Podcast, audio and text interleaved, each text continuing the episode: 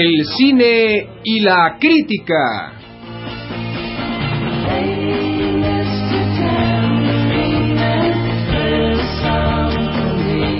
Una serie que protesta porque nadie la detesta, ni tampoco la quiere.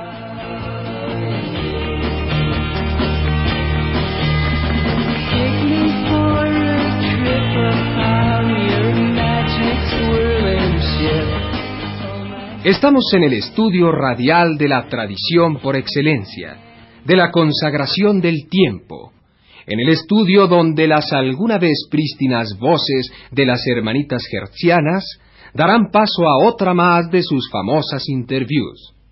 Con ustedes, las hermanitas Acabose. Muy buenas las tardes, querido auditorio. Es para nosotras un grave placer saber que no queda ningún vejestorio que nuestra edad pueda ahora entrever. Soy funesta. Soy nefasta. Soy dispuesta. Funesta, nefasta y dispuesta. Somos las hermanitas Acabose. Soy funesta. Está con nosotras el célebre músico pintor. Soy nefasta, que todos ustedes conocen. Soy dispuesta y que se llama Sebastián Cipayo. Muy buenas tardes. Me da mucho gusto ser invitado por ustedes a este programa que tanta tradición tiene. Y me da mucho gusto porque, eh, porque eh, no vengo en mi nombre, sino vengo en el nombre de una empresa que hacemos todos por el bien del prestigio nacional, más allá de nuestras fronteras, inclusive en el extranjero. Tenemos entre manos un proyecto que es muy importante, el proyecto del cerillito olímpico. Ese proyecto que corre a mi cargo, en cierta medida, significa para nosotros la oportunidad de recibir a nuestros visitantes con las manos convertidas en teas fraternales. Así, queremos que cada habitante del país lleve el día de la inauguración un cerillito ese cerillito, unido a 46 millones de cerillitos, formarán la gigantesca antorcha de Welcome. Decimos Welcome porque hay que aprender a irnos internacionalizando. No es justo que en un país cosmopolítico, cosmopolítico, cosmopolita, las cosas se den de este modo tan aparentemente nacional, sin injertarle por eso nuestras raíces de otros países. Pero eso me diversifica y el proyecto de que quiero hablarles a ustedes es concretamente Teotihuacán Cerillo. Teotihuacán Cerillo, la operación más importante que va a llevar a cabo nuestra idea gigantesca antorcha es bienvenida solemne, será un proyecto que constará de dos etapas. La primera etapa será pintar Teotihuacán totalmente de amarillo. Hemos notado que el amarillo es el color de las bienvenidas y por eso todas las pirámides de Teotihuacán, con el esfuerzo de todos los mexicanos, quedarán pintadas absolutamente de amarillo. Se les dará a cada uno de los que quiera cooperar voluntariamente un frasquito de Vinci tamaño popular.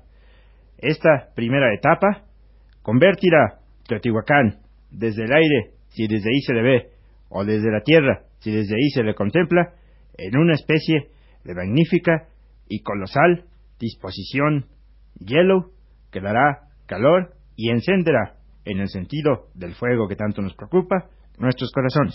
Soy funesta. ¿Y cuál es la segunda etapa? La segunda etapa consiste en quemar las pirámides de Teotihuacán.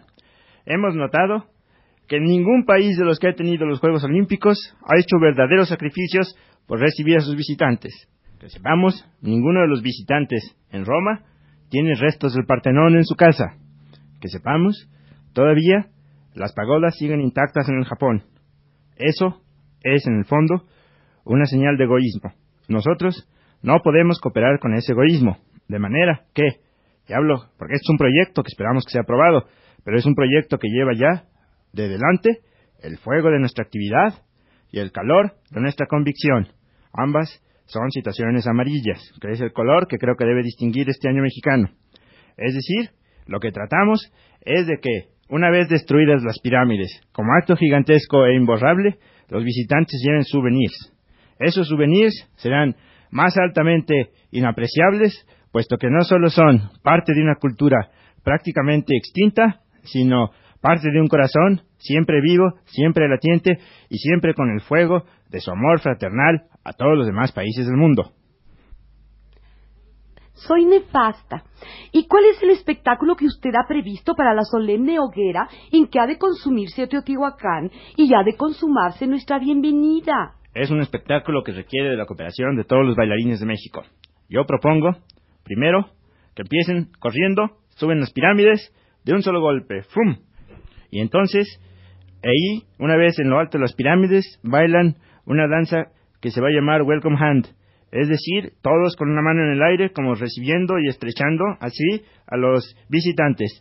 Inmediatamente después de bailar una hora el Welcome Hand Ballet, bajan corriendo, perseguidos por una lluvia de fuego, porque en ese momento toda una serie de dispositivos químicos que he preparado empezarán a incendiar Teotihuacán. En ese momento que bajan corriendo, el fuego los va persiguiendo. Es como el espectáculo de un volcán. Teotihuacán de pronto se vuelve el paricutín, Teotihuacán, paricutín. Bueno, en ese momento, bueno, los que, los que llegan, finalmente, después de la persecución del fuego, entran y de pronto se enciende en medio de la gran plaza otra gigantesca y genial hoguera que, y alrededor de la cual empiezan a surgir de pronto muchas más tribus danzantes. Eh, eh, soy dispuesta. ¿Y, los bailarines que sean alcanzados por el fuego? Bueno, eso es parte también de nuestro sacrificio nacional, que se vea que somos un pueblo dispuesto no solo a ceder nuestra tradición, sino a ceder nuestra actualidad. Todas estas gentes inmoladas en beneficio de la bienvenida serán un recuerdo más imborrable para nuestros visitantes. Soy funesta. ¿Y cuál es el final de ese gran acto? En el momento de que la gran hoguera se enciende, Todas las tribus danzantes del país empiezan cada una a ejecutar un baile regional, pero no se entiende solo que de las grandes regiones, la del este, la del norte, la del sur o la del oeste, sino de cada uno de los pueblitos. Hemos notado que hemos abandonado por un folclorismo un etnocentrismo. Esa frase no es mía, por lo tanto no la puedo explicar. Es decir, que estamos dispuestos a que cada pueblito ensaye y lleve a la práctica un baile, un baile popular que sea específicamente suyo.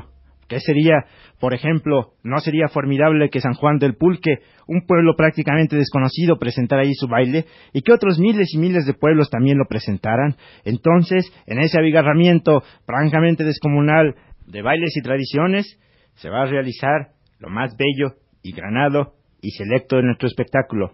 Inmediatamente después, una catapulta lanzará al cielo, envuelto en un espléndido ropaje ígneo, a un sacerdote griego, que fungirá como el símbolo del principio de ese descendimiento del monte Olimpo. Absolutamente después lanzaremos al cielo en otra catapulta a un sacerdote teotihuacano. ¿Ya se imaginan y se emocionan con la visión? Se encuentran en el cielo, por un lado el monte Olimpo, por el otro lado Teotihuacán, se dan la mano y en ese momento empiezan a descender majestuosamente, perseguidos por esa gran lluvia. Mientras tanto, abajo, 46 millones de mexicanos, con su cerillito, los esperan. Es verdaderamente emocionante. Soy nefasta. Perdone, señor Cipayo. ¿Y qué pasará con el público que tiene su cerillito encendido en la mano? Bueno, ese público se quemará la mano en señal de ofrenda a estos juegos.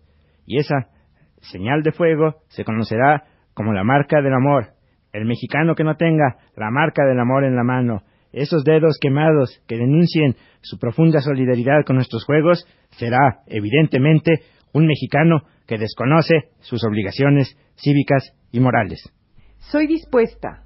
¿Y cuál debe ser el rumor que acompañe nuestras acciones durante ese acto memorable, señor Cipayo? Si por rumor entiende, no el sonidito de quien prende un cerillo, sino el alma de la música popular que nos ha de acompañar de un modo urgente, yo creo que, y aquí pido la colaboración del maestro Antonio Bermúdez, director de la Filarmónica de San Cirindango, yo creo que ese debe ser el de nuestra música infalsificable, auténtica, original, sin contaminaciones y sumamente popular. Maestro Bermúdez, por favor.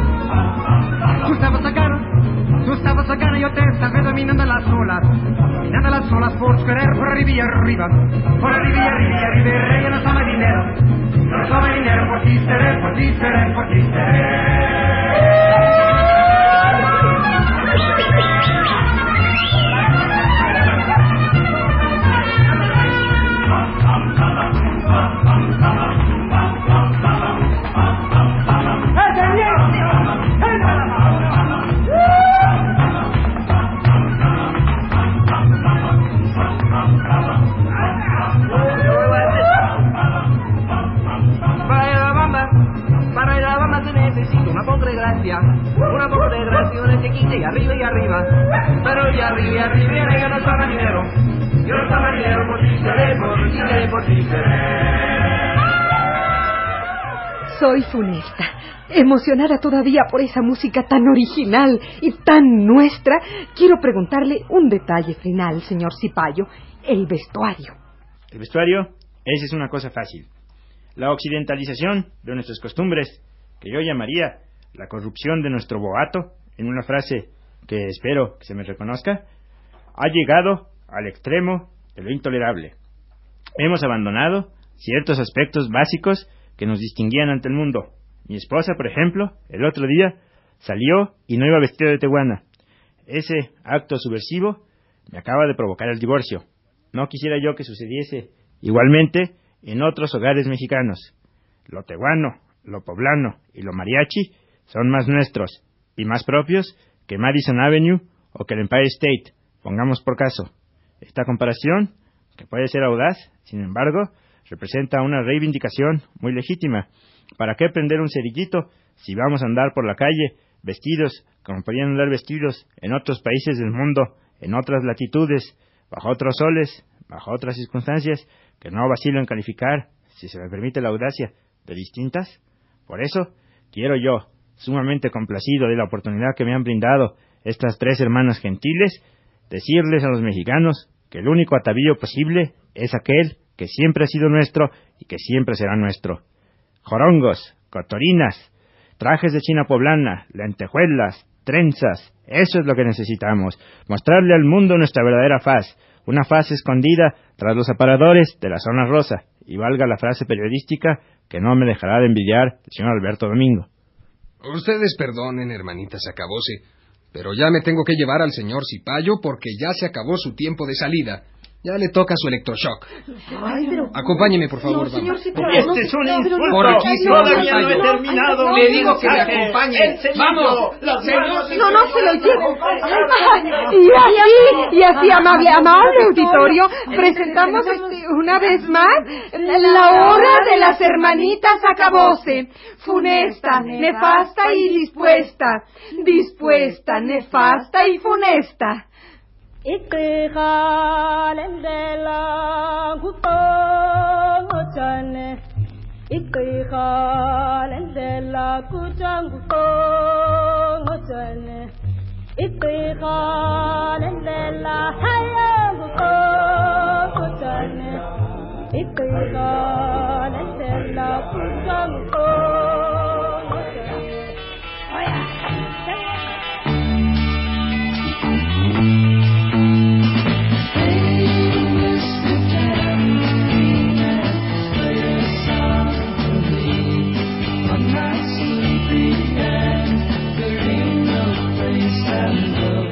El cine y la crítica.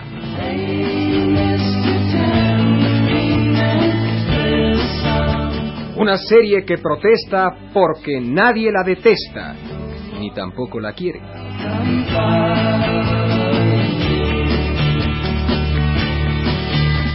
Actuaron en este programa como Antorcha, Estela Matute, como Luz, Nancy Cárdenas, como La Flama, Beatriz Bueno, como La Tea, Luis Heredia, como La Llama, Antonio Bermúdez, y como La Obscuridad Absoluta, Carlos Monsiváis.